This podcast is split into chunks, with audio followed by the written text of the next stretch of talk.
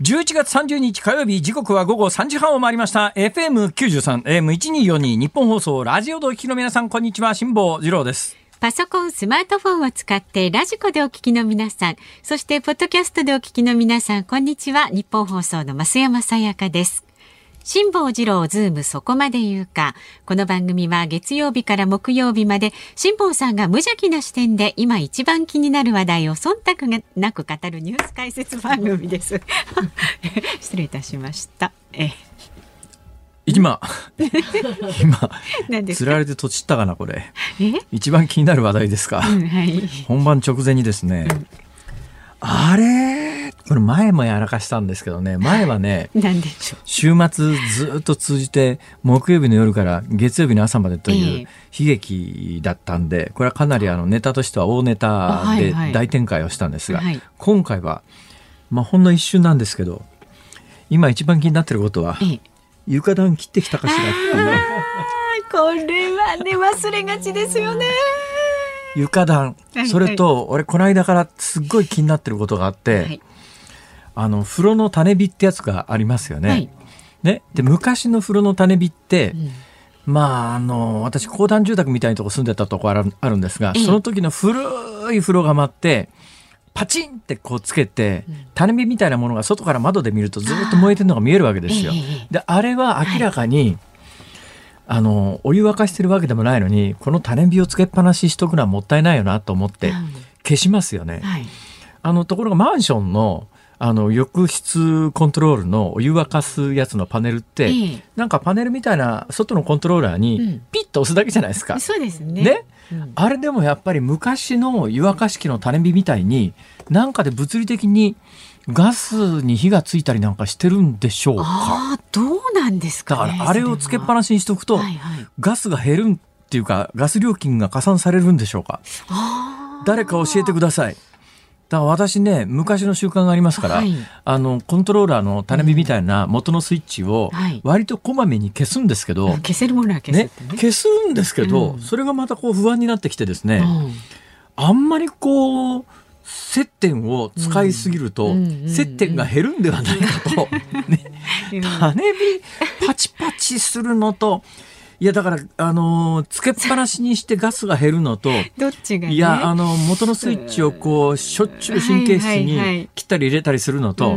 ちょっともう一つ大きな問題があってですね、大した広さの家じゃないんですよ。ちっちゃい家なんですよ。東京の仮住まいは特にですね、その東京の仮住まいは広い家でもないのに、その湯沸かし器の元のスイッチを押してから、お湯が出てくるまでにとんでもなく時間がかかるんですよ。それは湯沸かし器、どこをどういう風に経由したらこんなに時間がかかるのっていう。古いんじゃなくて、古いとなかなかお湯に変わらない。古くないですよ。だから多分、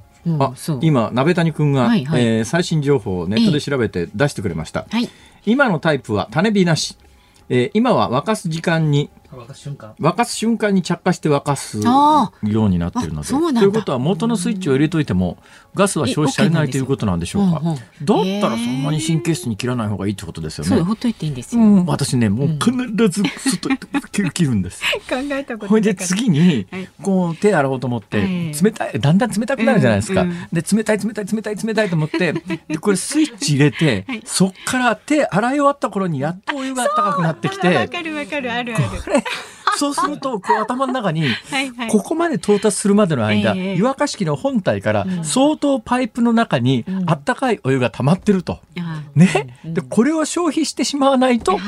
もったいないと思いますよね、それで一計を案じてスイッチを消して、もう一遍お湯をひねると、そのパイプに溜まってる分だけお湯が出てきて、そうですか。いや、そりゃそうでしょ。でそれを元栓閉じないでお湯をひねると、どんどんお湯は出てくるけれども、継続して湯沸かしが続いてますから、そのパイプの中にお湯残ってるお湯が尽きても継続して出てきますよね。そこで止めると、やっぱり止めた段階で蛇口のところから湯沸かし器のところまでのストロークにお湯が残るじゃないですか。このお湯がもったいなくてですねどんだけもったいながり屋なんですかどうしたらいいでしょうこれは解決方法なかなかね、難しいです。昨日冒頭に、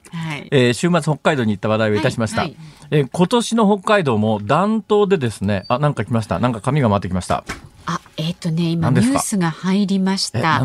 新型コロナウイルスのオミクロン株感染者を日本で初めて確認したと政府関係者が、昨日アフリカから来て検査を受けてた方ですね。検査に結構時間がかかるって言ってましたけれども、4、5日かかるみたいな発表が昨日ありましたけれども、早かったですね。ただこれに関しては昨日私まずオミクロン株であるめいた発言をしているような気がするんですが、どうですか。おっしゃってました、可能性が高いということ。そうでしょ、昨日詳しくオミクロン株についてはお話をしましたけど、はい、たまさか最終的に南アフリカで発見されました、でこれ南アフリカで発見されるケースが多いんですが、なんで南アフリカで発見されるかというと、はい、南アフリカというのはアパルトヘイトの黒人差別で悪名高い国ではあります。かつてそうでした。ところがですね、その裏表ひっくり返しての話なんですが、長年白人支配が続いた国なんですよ。ということで、欧米並みの結構医療や検査体制が割と整っていたんですね。で、歴史的に。だからアフリカの中で、おそらく唯一と言ってもいいほど、白人の定義難しくて、北アフリカのエジプトあたりに行くとですね、どちらかというと色は黒いけれどもヨーロッパ人種に近いような顔つきの方いらっしゃいますから、だからアフリカと言ってもその全部は同じ、人種ではないんですけども、ただアフリカの中にあって白人国家って歴史的に言えるのは南アフリカぐらいだろうと思います。南アフリカって、長い間アパルトヘイトで黒人差別のひどい国だって、でその後今いろんなことが行われてですね、アパルトヘイトは撤廃されました。ただその長いこと白人支配が続いたんで、いわゆる白人主導の国であった時代が長くて、その時に作られた医療だとか検査体制が比較的しっかりしてるんで、だから遺伝子の検査とかも他の中央アフリカの、医療水準が低いであるとか開発されていないとか経済的に困窮している国なんかに比べると、検査機器が充実してたりなんかするんで、だから南アフリカとしては昨日あたり抗議の声明みたいなものを出してますが、いやうちで確認したことは確かだけど、うちで作ってなんか南アフリカが一番悪いみたいな、そういう言い方やめてくんないかって昨日あえて言ってたんですけど、確かにその南アフリカの言う通り、今回のウイルスに関して南アフリカで、確認されたのは間違いないですけれども、生まれたのが南アフリカであると証明されてるわけではなくて、その後今もう20数カ国でこの新しいオミクロン株見つかってますけれども、その見つかってるケースの過去を遡ってどこで感染したかみたいなものを追求していくと、やっぱりね、アフリカの中央から南ぐらいで相当この病気はオミクロン株は従来型の新型コロナに置き換わってると、相当置き換わってる、で相当置き換わってるということは何を意味するかというと、従来型のウイルスよりも感染力が強いということですよ。でだけどそれでここから先、安物ワイドショーみたいなものだととにかく煽って煽って恐怖を煽るんですが、恐怖を煽らない方向性の話を一つしておくと、従来型のウイルスを駆逐して新しいウイルスとしてガーッと広がってるということは、ものすごく感染力が強い一方で、これもね必ずしもその通り正解とは言えないんですけれども、一般論として言えるのは、あるウイルスが駆逐されて次のウイルスが置き換わった時に感染力は置き換わった方が強いんだけれども、じゃあここに2種類のウイルスが生まれたとしますね、仮に、ものすごい凶悪で致死率の高い感染力が高いウイルスと、致死率が非常に低い同じ感染力を持つ感染力の強いウイルスが2つ同時に生まれたとして、どっちが広がるかというと、致死率が低い方が確実に広がります。ウイルスの立場からすれば生き残る。生き残るっていうのは、ウイルス自体が無生物なんで、変な表現ではありますが、どっちが生き残るかといえば、致死率が低くて、同じ感染力なら致死率が低い方が広がります。なぜかというと、致死率が高い方は、個体が死んでしまったり活動が鈍りますから、他者に感染させるリスクが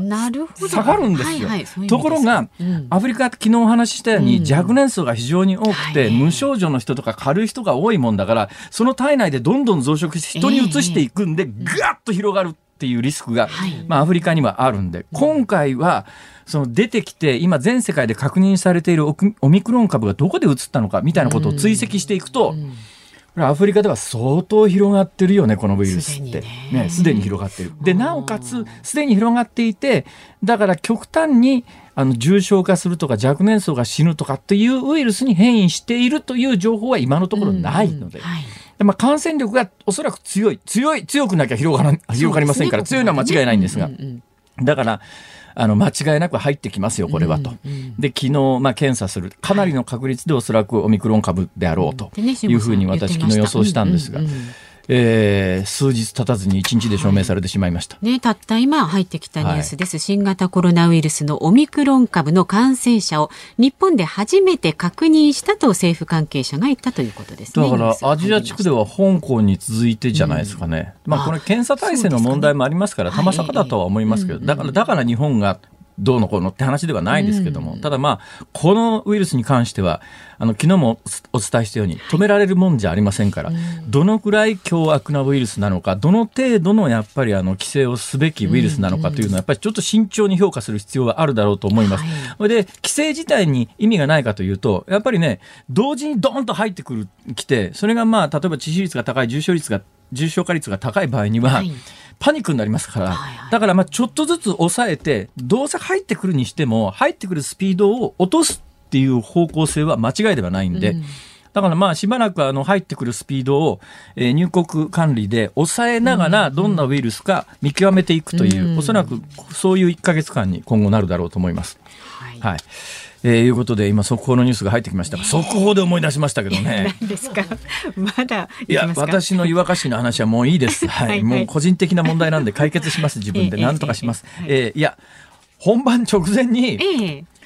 立憲民主党の新代表が決まったんですよ。決まりました ね新しく。で NHK は確かにその党大会みたいなのを中継してましたけれども、民放各局ほぼ無視っぽいよね。日本放送はこの泉健太さんが新たな代表に選出されたという一報は伝えてますけどね。ごめん民放テレビ局各局は言い方を改めます。なんかやっぱ冷たいよね。しょうがないんだけど、これやっぱり世間の興味のバロメーターみたいなところがあって、テレビマンに言わすと、だって数字取れねえもんって必ず言いますからね。数字ね、それぞれが着ぐるみでも着てくれりゃなみたいな不謹慎なことを言うテレビマンだってね、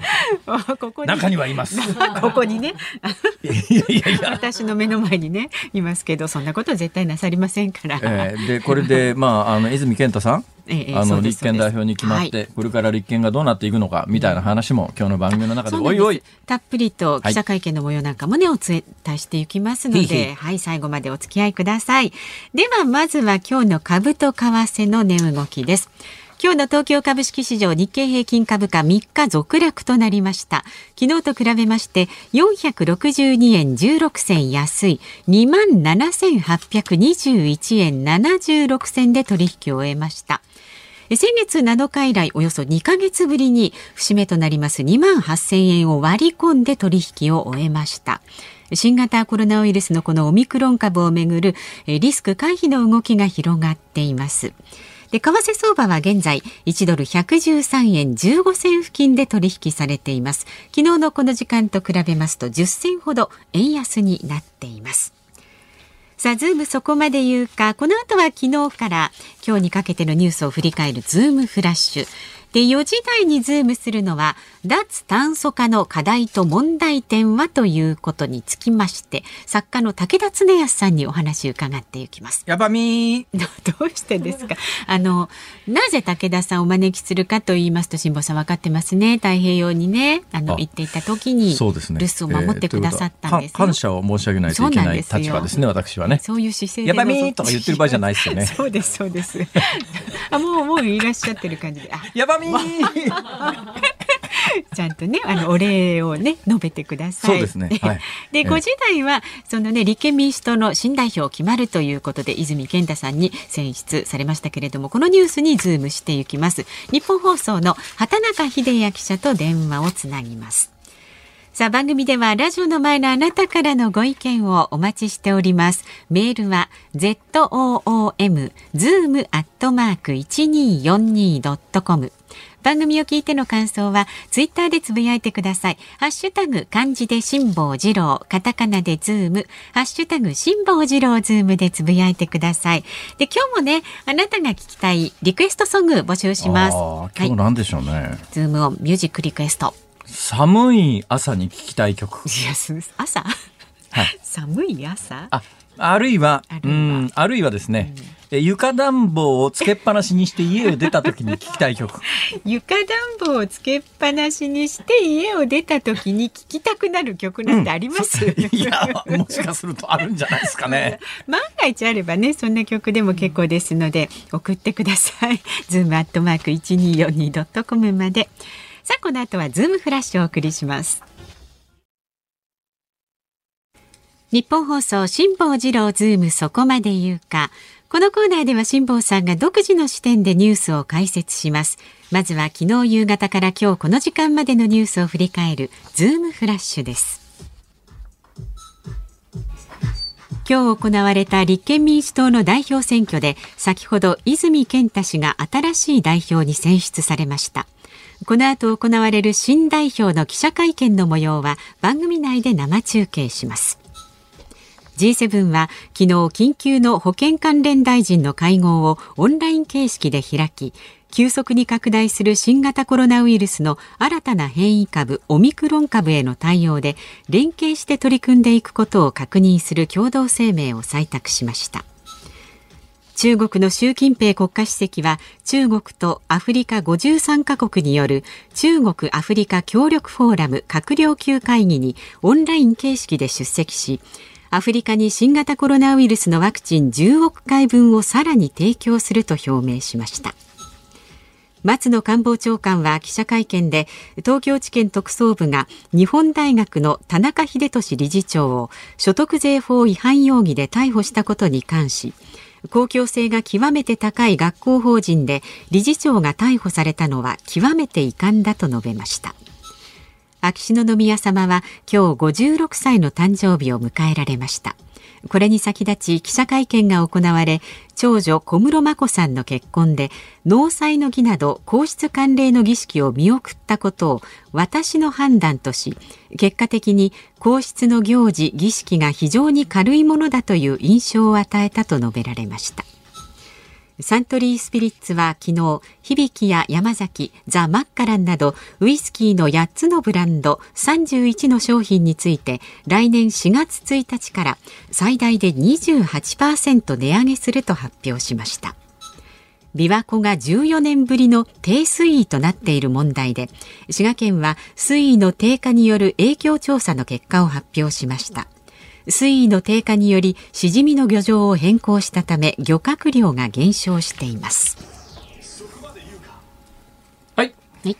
琵琶湖総合開発っていうのが行われましてね、確かそれが行われてから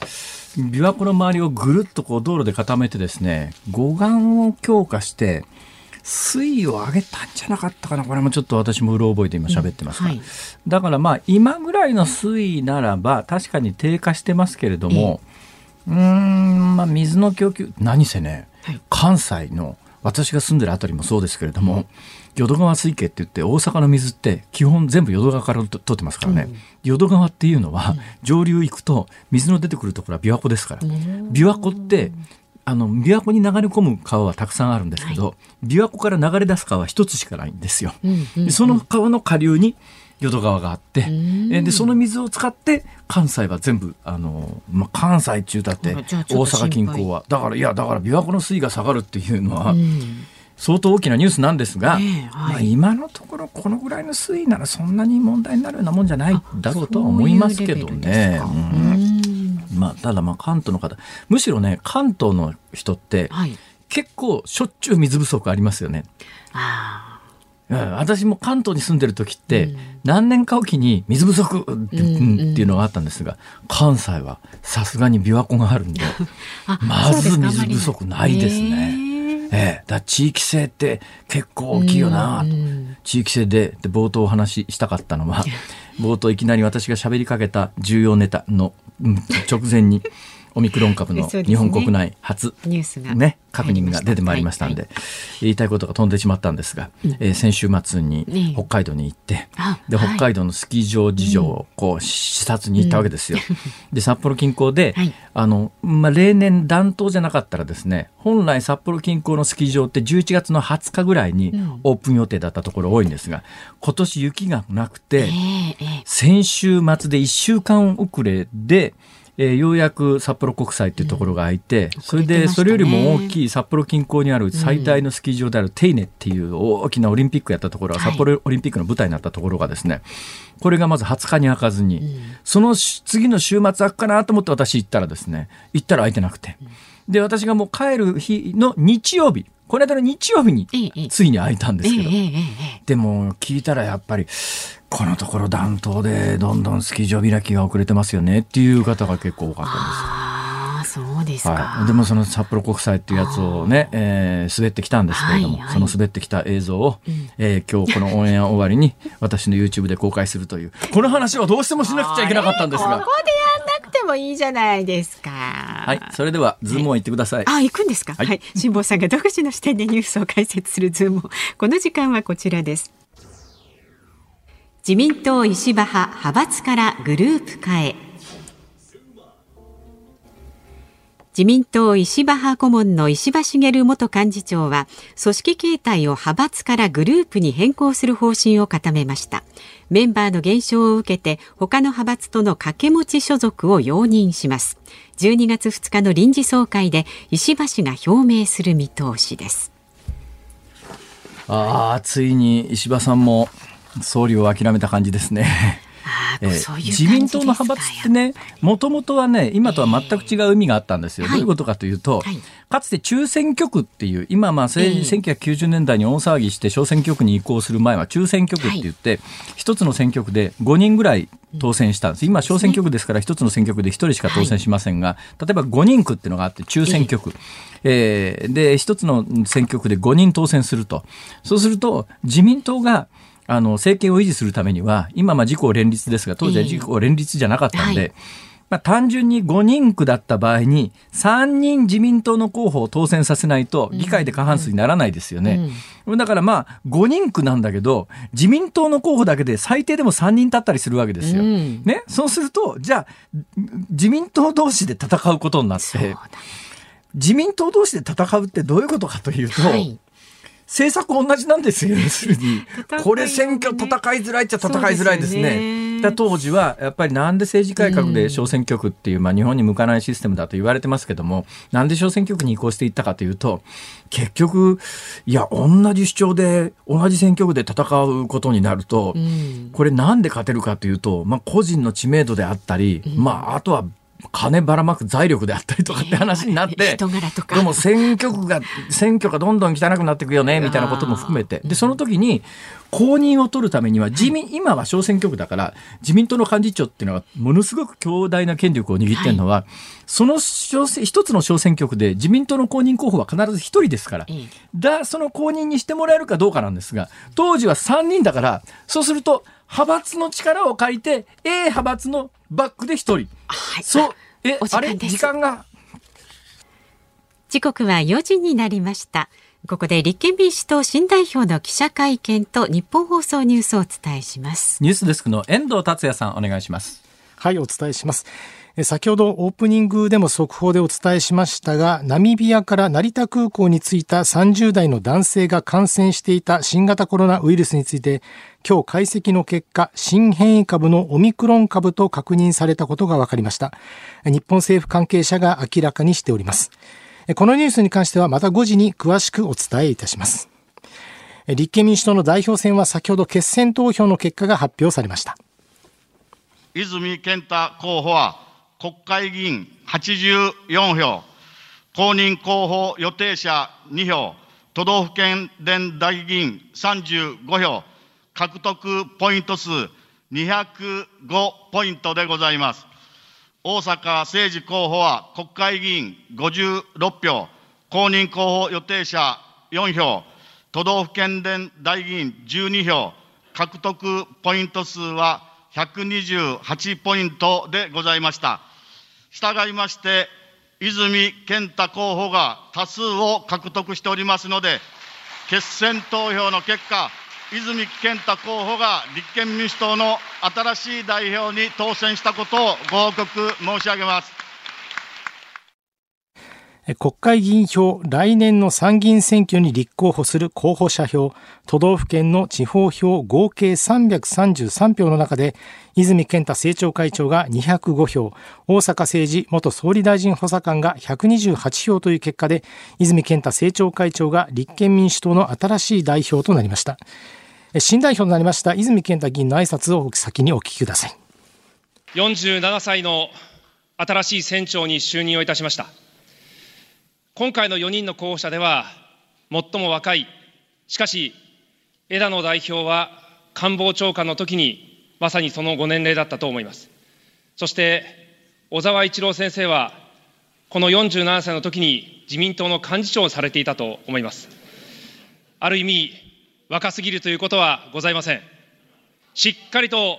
この立憲民主党、国民のために働く政党として、そしてこの日本の未来を明るくする政党として、そしておかしな政治は許さない、改めて国民の目線で国民中心の政治をしていく、その政党として、困っている方に寄り添い、皆様のために働く政党として、これから全員の力で改めて歩んでまいりたいと思います。どうぞよろしくお願いいたします。ありがとうございました。泉新代表の挨拶だったんですが、この後午後4時、4時過ぎてるんですが、泉新代表の記者会見を行いますというふうに立憲民主党は通達をしてきておるんですが、今のところまだ始まっておりません。そういうのをちょっと時間厳守してもらわないと放送局は困りますけどね。辛坊さんはおっしゃる通りなんですけど、いやでも放送局のために政治やってるわけじゃないですか。NHK がね、4時から大体ニュースよくやるじゃないですか。はあはあ、でそれ終わって待ってんじゃないのって気もしないでもない。なんじゃそれは。でもとは言っても、ちょっと愚痴言ってもいいですか。ここ最近ですね、枝野さんの選挙ですね、先月の選挙以来ですね、はい、どうも立憲民主党は時間をね、守ってくれないんですね。それはいけませんね。やっぱり時間厳守は人間の基本でしょ。選挙特番のプロデューサーをやってて、これだけ時間を守らないと愚痴になってますね。ニュースじゃないですよね。こうなってくるの。いや本当にね、悔しいぐらいね。そうですね。それはいかんですね。守ってくれないんです。私なんかね、もうこれだけは自慢じゃないですけども、はい、基本すべて5分前。何やるにしても5分前。集合時間の5分前。でも確かに辛坊さんはね、ちゃんといらっしゃるんですけど、でも30秒前ぐらいにやっぱりね、立ってトイレに行きたがったり、なんかお菓子食べたがったりはするんですけど、一応早めにはいらっしゃいますよね、いつもね。何ですか何ですかそれは。どういうことですか今の。時間は守ってると思いますよ。そうですか。そうなんです。で今もしかしてこれはこうやって喋っていることで繋いでるわけですね。繋いでますね。一生懸命繋いでるんですよ。もうだってもう4時5分にもうすぐなるんですよ。でこれでね、始めないのもちょっとこれはどうかなと思います。どうかなですよね。じゃあこの時間を利用してですね、さっき途中になってしまった自民党の派閥の話、最後の結論まで言っちゃいますと、中選挙区時代は立候補するために幹事長の力よりもそれぞれ所属している派閥の力っていうのが公認取るためにすごく重要だったんですよ。だからみんなこぞって派閥に入って派閥の力と金で公認を得て中選挙区で立候補したんですけど、今小選挙区になったらそういう派閥の力じゃなくて権限は全部幹事長に移って、幹事長の権限が強大になって、でそれでじゃあ派閥って何のためにあるのっていうと、今派閥はその派閥を作ってその派閥の長になることで次の総理大臣を目指す、自分が目指したりその派閥の中で、ね、目指すべき人材を育てたりっていう、総理大臣総裁のゆりかごみたいな感じとしての、だから石破茂さんは自分で総理大臣になるための、で推薦人が20人いますから、でその自分の派閥に20人以上いりゃ推薦人の確保はもうそれで確実にできますから、ところが石破さんはもうちょっとそれ諦めちゃって人数も減ってきたんで、じゃあグループ化しますと。グループと派閥はどこが違うかというと、グループはですね派閥じゃないので、兼任できるんですよ。派閥なんとか派となんとか派ってだからグループって他にも いくつかあるんですけど、だから私何々グループ所属してますけれども、どこそこの派閥ですっていうのはありなんです。だから勉強会みたいな感じになるんで、だからもうぶっちゃけ言うと、石破さんは総理大臣目指すための、ね、枠組みからちょっともう諦めちゃったんだろうな、ね、同じケースで言うと、石原派っていうのがあってですね、はい、ここはまだ存続してるんです、派閥として、はい、だけどトップであるところの石原伸晃さんが選挙で落っこっちゃったんで、そうですよね。だからもう事実上ここもまあグループ化ですね、ほぼね。だからもうだってそんなとこいたって目がないわけだからっていうことですが、このぐらいつないだらなんとかなったでしょうか。まだですね。いや、あえて今も辛坊さん非常に優しくこう時間をつないでくれたんですけど、僕もあえて優しい言い方をすると、はい、3時半ぐらいにそれこそオミクロン株が日本で初確認ってあったんですよ、多分記者会見でも必ずこの質問出ると思うんですよ、新代表に対しては、なのでもしかしたらその回答の準備を僕はしているので、ちょっと遅れているのかなというふうに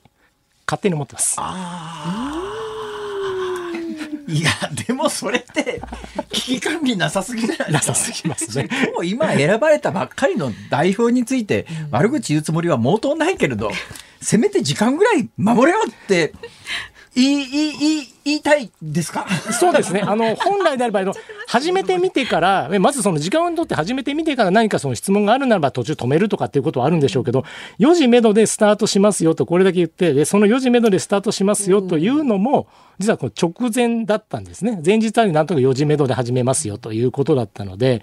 やっぱりこう時間の管理みたいなものを、こういうことを考えると政権担当能力あるのかと。私立憲民主の立場で喋りますけど、はい、遠藤さん4時に始めますって一言も言ってないですよ。4時めどだから、ほら。4時めどだもん、ほら。めどの幅ですよね、こうなってくるとね。私の時間感覚だと、めどの前後は20分ぐらいあるかな。それはちょっと、メディア的にはもうなんか、腹立たない。他の党はあまりそういうことはないですか。そうですね、基本的に僕はあまり、本当に今、辛坊さん、めどっておっしゃったときに、5分遅れ以降はほとんどないですし、逆に5分遅れると、やっぱ記者からは、おいどうなってんだと、まあね、全くありますね。それこそ野党だったら政権の、ね、管理能力が、政権を担う力が、あなたたちはあるのかっていうような話もあるんです。いや、もしかするとですね、4時めどに準備していたけれども、はい、4時の直前にお腹が痛くなっちゃったとかものすごい優しいものですよね。でも本当にね、始まる気配がないんです。多分こんなの初めてじゃないですかね。今まで新代表の記者会見っていうと、大体この時間にこう始めて、もうすぐ5分くらいで始めてるのが多いんですけどね、そう考えてみると、まだこの考えで始まってないっていうのは、やっぱり何かお腹が痛くなっちゃったのかな。いや、だからなんかハプニングがあったんじゃないですか。なんか機材が壊れたとか、そんなことないですかね。今ね、始まるアナウンスあったようなんですよ。でそろそろ入ってくるんで、ということは今辛坊さん10分ってことですね。4時10分からスタートなんですよね。だからね、立憲民主のめどは10分前後なんですよ。いや、それで本当に政権を担う意識があるのかな。愚痴になっちゃってますね。すいません、ニュース枠なのにね。遠藤達也さんの愚痴でした。立憲民主党新代表の記者会見を始めたいと思います。じゃあ冒頭代表一言お願いいたします。はい、報道各社の皆様も本当に、この臨時党大会、いろいろと報道していただきましてありがとうございます。立憲民主党、これから、再出発ということになりますけれども、私も何分代表としては不慣れなところございますので、またぜひご指導のほどよろしくお願いをいたします。まず冒頭は以上ということで、早速始めたいと思います。それでは質疑に入らせていただきます。先ほど挙手いただきましたので、こちらの方から2人ずつ指名させていただきますので、順番にお願いいたします。マイクをお渡ししますので、質問は簡潔に、かなりの人数者がご質問希望しておられますので、1人1問でお願いいたします。それじゃあ最初、朝日新聞木原さんで、共同通信友江さんの順番でお願いします。朝日の木原さん、手を挙げていただいて、最初で、その次共同の木原さん、どこにおられるでしょうか。はい、じゃあその順番でお願いします。朝日新聞の木原と言います。よろしくお願いいたします。共産党との関係について伺います。枝野前代表は志位委員長との間で限定的な閣外からの協力という方針で合意をしました。共産党はこの数日間の間の会見でもこの合意を遵守するということを表明しています。泉新代表は、この合意を遵守、継続しますか、それとも見直しますか、お願いします。はい、先の総選挙、政権選択選挙に持ち込むということについては、本当に多くの努力をいただきましたし、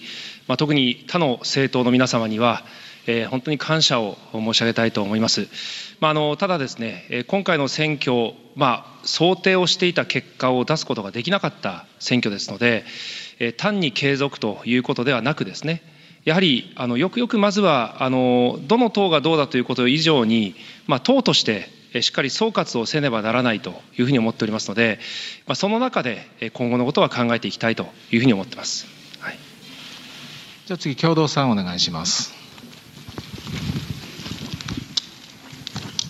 共同通信の友井です。よろしくお願いいたします。党役員人事についてお聞きします。党役員人事を行うスケジュールを教えてください。また先ほど泉代表は3候補を役員に起用することや女性や若手を登用するという発言もございましたが、改めてどういったですね、人事構想あるか教えてください。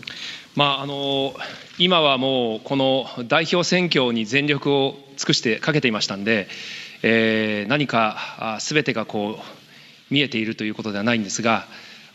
先ほどここで演説をした時のように、やはり西村候補、逢坂候補、小川候補には、執行部、執行役員にお入りいただくということを念頭に、今、構想を練ろうと、そう思っています。その他については、私が公約をしてきた執行役員会の構成メンバーの半分を、女性にということを言ってきましたので、これを目指して役員構成をしていきたいと思っています。以上です。はい、今、2つ質問が代表でありましたけど、共産党との組み方ですよね、これに関してはまだ明快な答えというか、なんとなくぼんやりしてるなって感じですね。そのあたりがせっかくのタイミングだからズバッと言えばいいのにと思いますけどね。僕もそう思いました。ここまで立憲民主党の代表選まで時間もありましたし、ここまで語る機会もたくさんあったんですけど、結局この段になって自分自身が代表になってもまだ言わないかっていうのがちょっとありましたね。はい、おっしゃる通りですね。あとは女性の議員を執行部に半分ぐらい入れるというところは実際にどうなるのか、公認産地で代表執行部も決まると思いますので、そのあたりで、明快になってくるかなと思いますが、参議院選挙まであと8ヶ月ほどしかないので、どこまで回答を出せるか、だと思います。はい、この時間は立憲民主党の泉新代表の記者会見をお伝えしました。ニュースデスク遠藤さんでした。この後は脱炭素化の課題と問題点につきまして武田恒康さん登場です。日本放送ズームそこまで言うか。この時間取り上げる話題はこちらです。脱炭素化の課題と問題点は。コロナ禍で厳しい経営環境に直面する中小企業にも脱炭素に向けた投資を進めてもらおうと、環境省は二酸化炭素の排出量の削減につながる設備を導入する中小企業に対し、新たな補助制度を設けることになりました。2050年までの脱炭素社会の実現に向けて、企業部門にも対策が求められます。さあ、今日は武田恒康さんにお話を伺います。いやー、ようこそお越しください。どうもこんにちは。私が休んでる間に何回か2回ですね。はい、結構楽しかったです。そうですか。洋上のね、辛坊さんとも更新もできたし、いやー、誠に申し訳ない。忙しいでしょ。結構忙しいですね。今ね、手元にこれプロフィールがあるんですが、はい、昭和50年生まれはともかくとしてですね、はい、エクスチェンジャーズ CEO、 ラーメン屋、宝石屋、作家。何すかこのラーメン屋。ラーメン屋は知ってましたけど、はい、宝石屋って何すかこれ。宝石屋はです、金の現物を簡単に取引できる取引システムを作ったんですね。なんですって。その次にダイヤモンド、1カラットのダイヤモンドを取引できるシステムを作ったんですよ。で、発行残高分全部現物持ってるので、今手元にダイヤモンドだけで3億円分ぐらいあるんですね。で、しょうがないから、なんかちょっと宝石に加工してみたら買いたいっていう人が続出して、仕方なく宝石屋も始めちゃったっていうことなんですけど。なんですと、なんですか。金は手元に15億円分あります。なんですか。だからデジタルで何やってんですか武田さん。いやもともと私5年前から両替ビジネスをやってたんですね。何ですかその両替ビジネス。だからあの時はまだ外国人の旅行者がいっぱい来るので、うん、いい両替所がないと思って銀座4丁目にバーンって出したら大当たりしたんですよ。で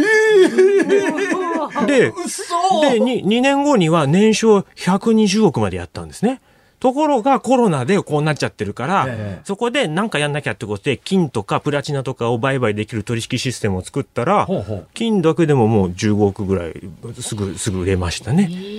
でそれで手元にダイヤが大粒ダイヤがもう山とあるので、これ金庫に入れても3億円分ありますから発行残高があるから、だからこれもう金庫に入れてたらもったいないから指輪とかにして見せたらみんな買いたい買いたいって言って結構だから。気づいたら宝石屋になってたっていうちょっと武田さんいいですか、はい、そもそもの話はしますけど、はいはいね、私は別に江戸時代じゃありませんし商売が悪いことだと申し上げるつもりもないし、そうすると村上ファンドの村上さんが金儲けは悪いことですかみたいなことをあの方言ったことあるじゃないですか。ありましたね。でも武田恒明さんってまあ、いわゆる一つの旧皇族ですよね。旧皇族の血を引く人ですよね、はいはい、その旧皇族の血を引く人が銭儲けするということについての、はい、なんかこう一族からの批判的な視線とかそういうのないんですか。あでも最近はもう何言っても無駄だと思われてますからね。いやでもこの、ね、エクスチェンジャーズって会社去年今年で10億円調達しましたからね。もう上場に向けて今カウントダウンって感じです。となると上場したら創業者利益ががっぽし入る。それ入るでしょうね。うわいうわい、はい、うわい。でもこっからねちゃんと上場に持っていけるかどうかが勝負ですから。はい。あでも偉いわ。つまりそういう意味ではね全く金に困ってるわけじゃないのに、はい、なんか面倒くさいテレビ出たり。こうやっていやそんなに経済的利益は得られないラジオ番組に出てくれたり、いえいえそんなことないですよ。すごく生きがいと思ってやってますのでありがとうございます。やっぱ辛坊さんとの出会いでだいぶねこう引き上げていただいた感じがありますよ。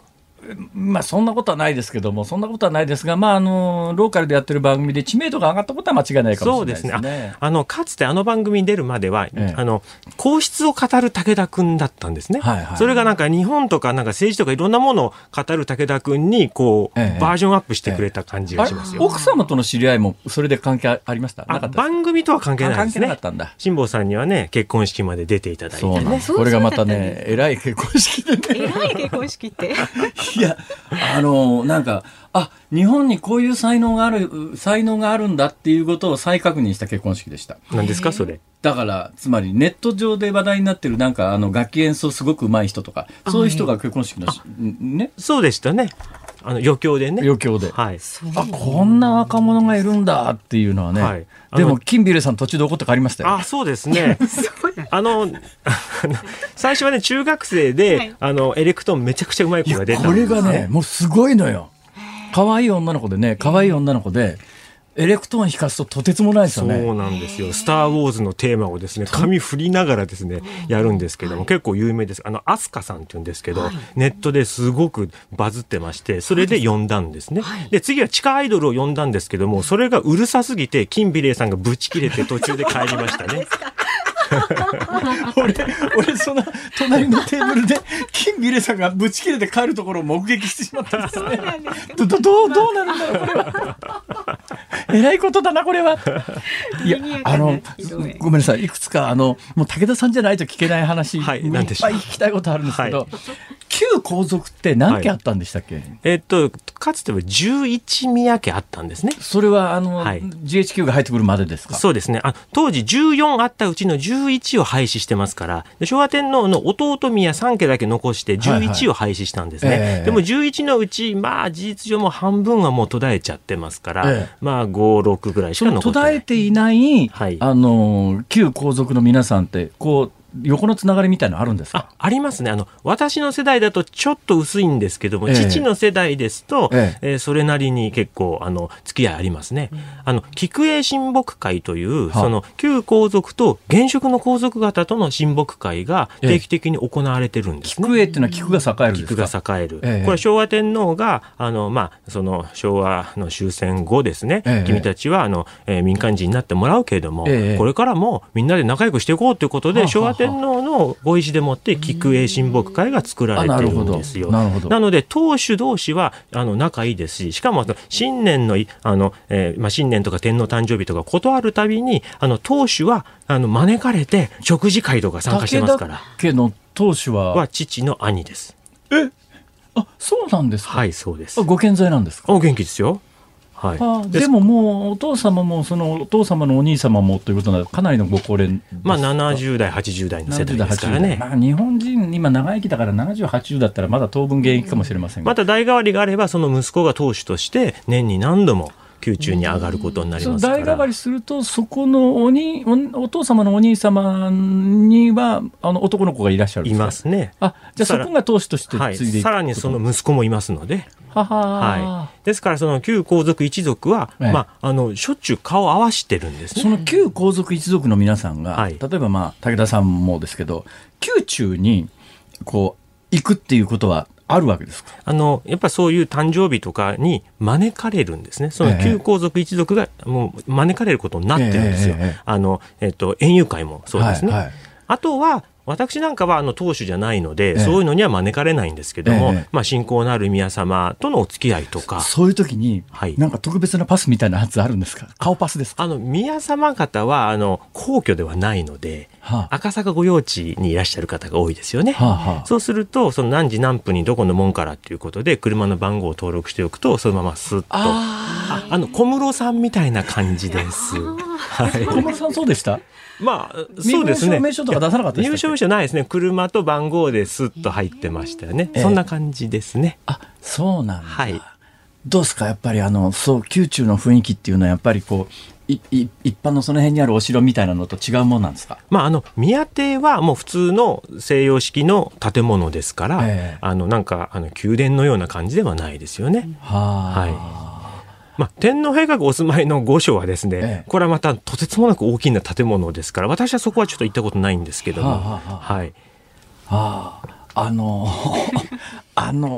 らに立ち入ったことを聞きますけど、何でしょうか？小室さんね、小室さん今ニューヨークですよね。ですね。それで、奥様はですね、皇位継承権第1位のお嬢さんじゃないですか。そうですね。そうすると、民間人になられたとはいえ、やっぱりその国としての接し方というのが、やっぱりその辺の姉ちゃんとは違うだろうと素朴に思うんですけども、だけど法律的な要するに枠付けみたいなものがなんかあるわけじゃないじゃないですか。ないですね。一般国民ですから。どういうふうにして支える？だから一時金だったんですよ。いやでもね、ぶっちゃけ言いますけど、たかだか1億3000万ぐらいの一時金でしょ。そうですね。1億3000万ぐらいなんか、ニューヨークでの生活を考えたら、白素みたいなもんですよ、それ。生活費に充てるお金 ではなくて、要するにもうぶっちゃけで言うと、警備費用に充てるお金なんですよ。つまり殺人予告でもあれば別ですけども、そうでない限り四六時中警察がつく根拠がなくなってしまうわけですね。そうすると警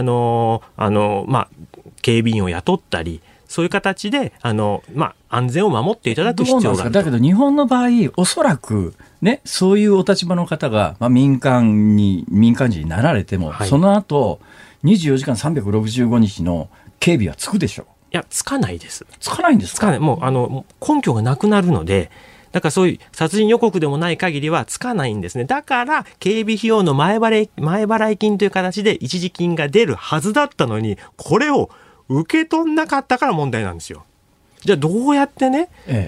そういう十分な安全を確保できるんですかということで。で、それと、小室さんがこの間弁護士の試験に受かってりゃ、アメリカの賃金高いから、まあちょっとそれでもマンハッタンで暮らすのは、私もマンハッタンで1年暮らしたことがありますから、これは大変だろうなとは思うんですけど、でもまあなんとかギリギリいけないこともないかと思うんだけど、はい、まあいわゆるパラリーガルみたいな感じで弁護士じゃない扱いになると給料も上がらないと、うんうん、そんな状況の中で素朴に生活をやっぱり誰かが支えるだろうとこう素朴に思うんですけど、はい、それ秋篠宮家にこう、まあ、支給されるもので、私が父親ならばしょうがないからちょっと金回そうかとか、はい、まあ私は思うかもしれないんですが、それをやったら憲法違反ですよ。ダメなんですか、はい、日本国憲法第8条に皇室から民間への貸しは禁止されてます。で正確に言うと、その冠婚葬祭の、まあ、そういうね、常識的な範囲内でということで、皇族方1人当たり年間130万円ぐらいの枠はあるんですよ。でそれを超える場合は国会の決議が必要なので、つまり小室さんが金足りないからといって、月に何十万でも送ろうと思ったら、もう一発でこう憲法違反になりますからね。これできないですよ、はい、どうやって生活するんですか。だから1億5000万円と、あとは合格が必要だったわけです。両方ないわけですから。それだけどなんとか日本政府が裏から圧力かけて合格させるみたいなことはできないんですか。それはさすがにできないんじゃないですかね。来年早々にはね、また頑張って再試験をね。そうですね、2月ですからね。そう、自分でなんとかするっきゃないってことですか。それはするしかないと思いますよ。もしそんな裏で手回したのが表に出たらどえらいことですからね。それはないと思いますよ。でそんなことできるんだったら前回受かってるはずですからそういうことですよね。そういうずるっこできるならね。あ、そうですか。だいたい1億5000万円なんて受け取るときはよかったんですよ。だいたい国民がね、相手の男の人を気に入るから出す、気に入らないから出さないっていう趣旨じゃないんですから。まあそうですね。そうです。受け取るときはよかったんですよ。っていうか脱炭素の話なんか一個もやんないうちにもう時間になっちゃってした。本当にちょっと1分もないぐらいなんですけれども。いやいや武田さんが金のために動いてないということがよく今日分かりましたので、はいね、多分次も声をおかけしたらいつでも喜んで来ていただけるんじゃなかろうかと。いつでも参りますよ。また呼んでください。ありがとうございました。お忙しい中ありがとうございました。武田恒康さんでした。日本放送辛坊治郎ズームそこまで言うかをポッドキャストでお聞きのあなた、いつもありがとうございます。増山さやかです。お聞きの内容はポッドキャスト用に編集されたものです。辛坊治郎ズームそこまで言うかはラジオの FM93 AM1242 に加えてラジコでもお聞きいただけます。ラジオラジコではポッドキャスト版にはないコンテンツが盛りだくさん。アトムさん、吉田由紀ちゃんの中継企画、さらに辛坊さんが夕刊フジの気になる記事を解説するコーナー、そして辛坊さんが聞きたい曲をお送りするズームオンミュージックリクエストなど、ポッドキャストでは聞けないあんなことやこんなことがいっぱいです。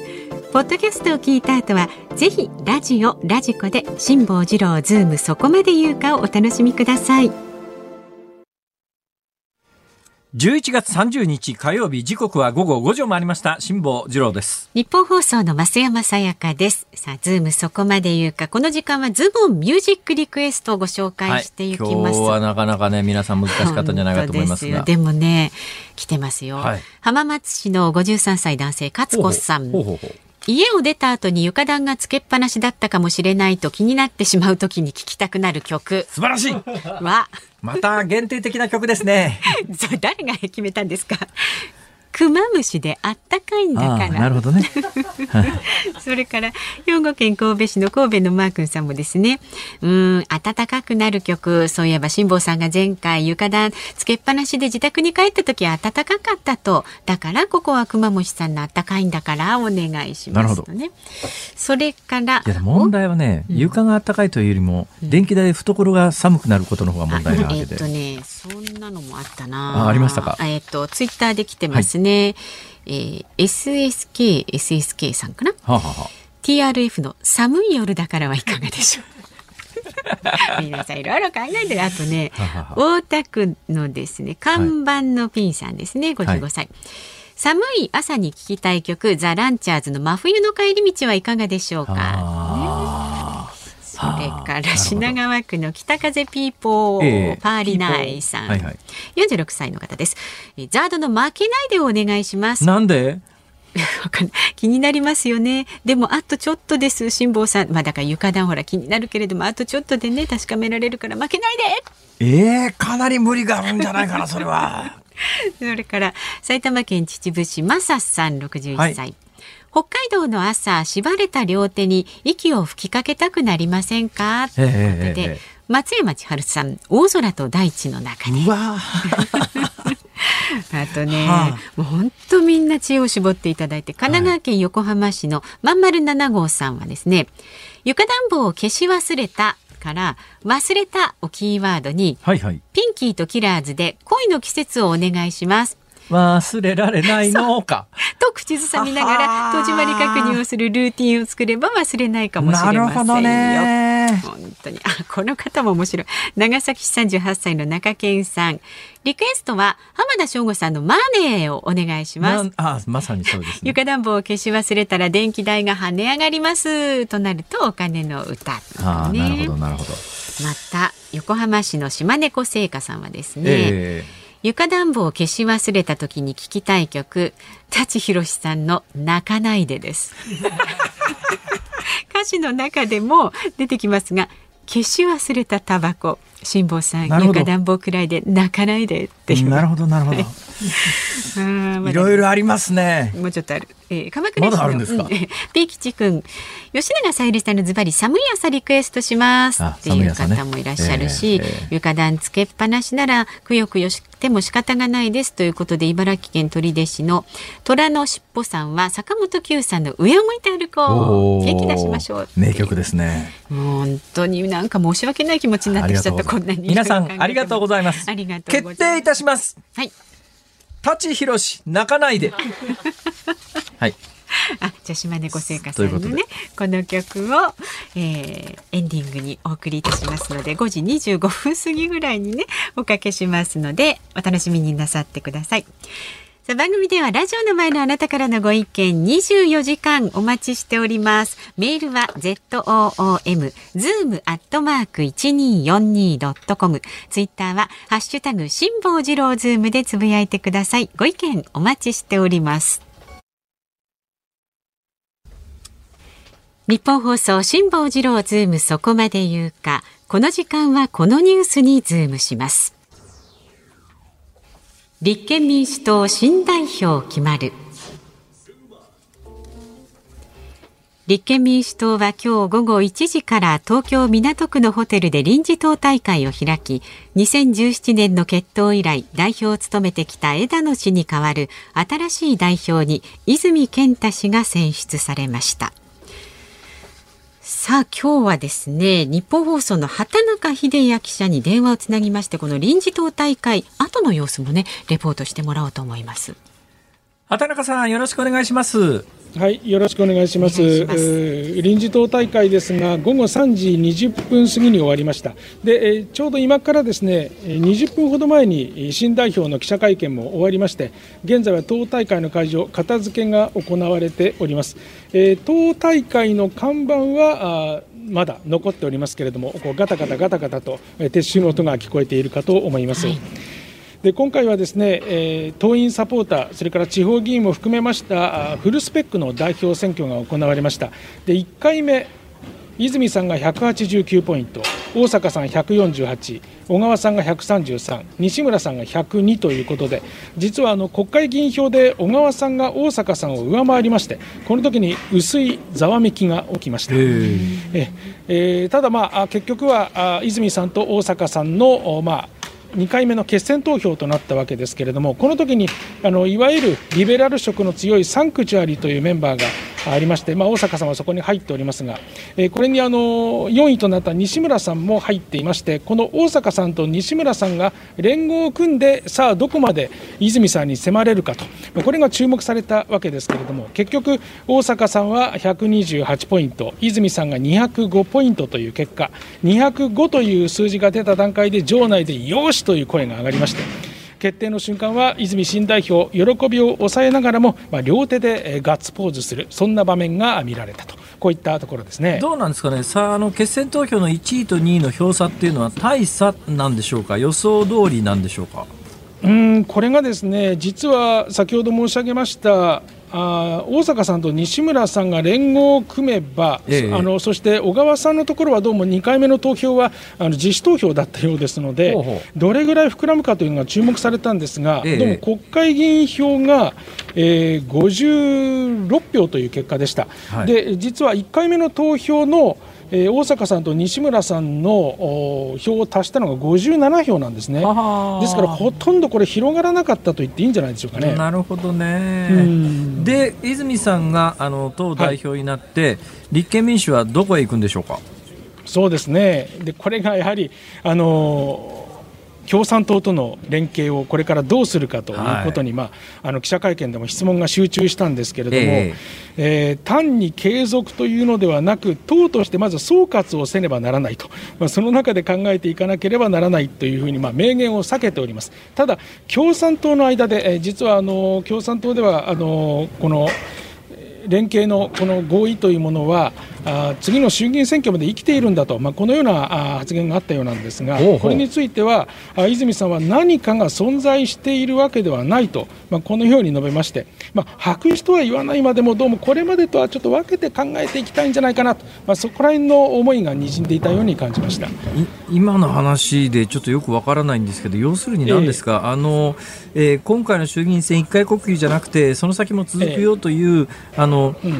交代してしまった幹部との間に何か約束のようなものがあった可能性があるということですか。そうですね。共産党の小池書記局長がそのように言っていたというふうに情報が伝わっておりますけれどもね、ただこれについては何かが存在しているわけではないというふうに、泉代表は話していると、こういうことです。つまり何か縛られるということはなくて、自分で判断が自分でっていうことなんですかね。そういうことですね。ただもうこれ計算はやはり難しいのかなという気がいたしますね。各選挙区で共産党ってやっぱり1万票から2万票あるというふうに言われてるんですが、その一方で支持団体の連合は共産党との連携はありえないと、こういうふうに言っております。今回小選挙区では割といい勝負をしたんだけれども、比例区で随分票を落としたと、どうもこの辺りがトレードオフの関係にあるのかというのはちょっと見極め難しいのかなという感じがいたしますね。だから得られた票と失った票を、選挙だけが目的ではないとは言いながら、やっぱり選挙で勝たないとどうにもならないんで、やっぱその辺り冷静に分析したときに、どうするのかっていうのはこれから決めるっていうことなんですかね。だけど、私なんか客観的に見てて、そういう次の選挙で何秒こっちこうするとプラス何秒、こうするとマイナス何秒だからこうだっていうんではなくて、もうそこを度外視して、うちの党はこうやりたいからこうするっていう、そういうのを聞きたいんですけどね。そうですよね。今回の衆議院選挙という、これ票という面で見ればですよ、一次関数ではどうも見極められないところかと思いますね。いろんな連合とか共産党とかいろんなものパラメーター変数がある中で悩みどころなんですけれども、ただ各候補とも各選挙区でできるだけ野党を一本化すると、こういう考えでは一致しておりました。泉代表もこのあたりの考えは最大公約数として持っているのかなという感じがするので、どことこれから組んでいくのかっていうのを模索していくことになるんだと思いますね。どうなんですかね。それでいうと、当面立憲は国民民主との関係をどうするんだろうっていうのも、これ質問出ました。出ました。これについては自然体だと、なんだそれ、離れるも近づくもないと、こういうふうに話してましたね。まだここのところはまだ手の内を見せるには早すぎるのかなという感じもしますけどね。やはり代表になったばかりですし、まずは総括をして、もちろん票のこの計算というのは難しいでしょうし、保守層から見れば共産党との連携はバカバカしいと、こういうふうに映るのかもしれませんけど、やはり票の結果だけ見た場合にどうしたら勝てるのかというふうに考えた場合には、もう少し考察が必要なのかなという感じもしますね。この間木曜日の飯田キャスターと話してた時に話題になったんですが、一番左を共産、一番右を自民にベクトルを線を一本引っ張った時に、おそらく4人の候補の中で、泉候補は一番右に位置するんじゃないのっていうような話が出たんですが、畑中さんの印象はどうですかね。それはあると思います。真ん中よりちょっと、中道と言いますかね。他の方々は、特に大坂さん、西村さんはまあリベラル色が強いかなというふうに思います。今のベクトルで言うと左の方に近いに寄ってるっていう印象ですね。そうですね、ただ今回の若手の議員から聞かれた声は、泉さんはまず前回出馬しているこの実績があるということで入れたと、でプラス批判調から提案調になってほしいと、怖い顔をしてずっと批判している人からは結局心が離れてしまうんではないかと、こう指摘する声もありました。これがイコールリベラル色っていうに言ってしまうと怒られてしまいますけれども、当然イコールではないんですが、どうも批判路線からの脱却というのも新代表に込められた党内の思いではないかという気がしました。それでいうと非常にシンボリックなのが、立憲民主などが主導してやっていた役人吊るし上げじゃないかとも言われたヒアリングがありますよね。あれ今後どうしていくんですかね。これは見直しはしていくというふうには言っておりますけれども、ただヒアリングそのものはなくなってしまうと、本音を言ってしまうと野党の活躍の場が可視化できないというところもあろうかと思いますので、そのあたりはどういうふうに考えていくのかということですし、やはりこの批判調から提案調にどう印象として持っていくのかというのが今後の課題じゃないかなというふうに思います。そうですね、民主党代表選をやる、立憲民主は代表選をやることでやっぱり世間に注目してもらいたいという思いは当然あったと思うんですが、それの目的は果たせたんですかね。一定の目的は果たしたと思いますが、やはり政策の厚みとか国家観という面ではやはり自民党の総裁選挙と比べるとちょっと次元が違うのかなという感じは正直あります。そうですか。畑中さんありがとうございました。はい、どうも失礼しました。日本放送畑中秀也記者でした。ズモンミュージックリクエスト、ラジオネーム34歳の島猫聖華さんで舘ひろし泣かないで。染みますね。染みます。はい、染みますね。たっぷりお送りしました。なんでチャイニーズティーなんだろうな。そう。タチさん今よりだいぶ声が若いですね。やっぱりそうですね、この頃はね、でも若くても渋いっす。もうたっぷり堪能いたしました。さあ日本放送この後は鶴光師匠と美和子様の登場、噂のゴールデンリクエストをお送りします。で明日の朝6時からの OK コージーアップ、コメンテーターはジャーナリストの佐々木俊直さん。取り上げるニュースは全世界からの外国人の新規入国原則停止始まるなどです。で明日のズームそこまで言うかは、インターネット上に作られた仮想空間メタバースと VR について、この方も辛坊さんいない時に、ずっと代演してくれたんですよ。そうですね、吉田アナ、吉田久典アナウンサーとともにズームします。いや楽しみですね、吉田さんとはなかなかね、この局内にいてもめったにお会いすることないんで。私もめったに会わないです。アナウンス室長何やってんですか。今日ね超久しぶりに顔見ました。超久しぶりですか。超久しぶり。どうなってんですかこの局は。以上辛坊治郎と増山でした。明日もやるよ。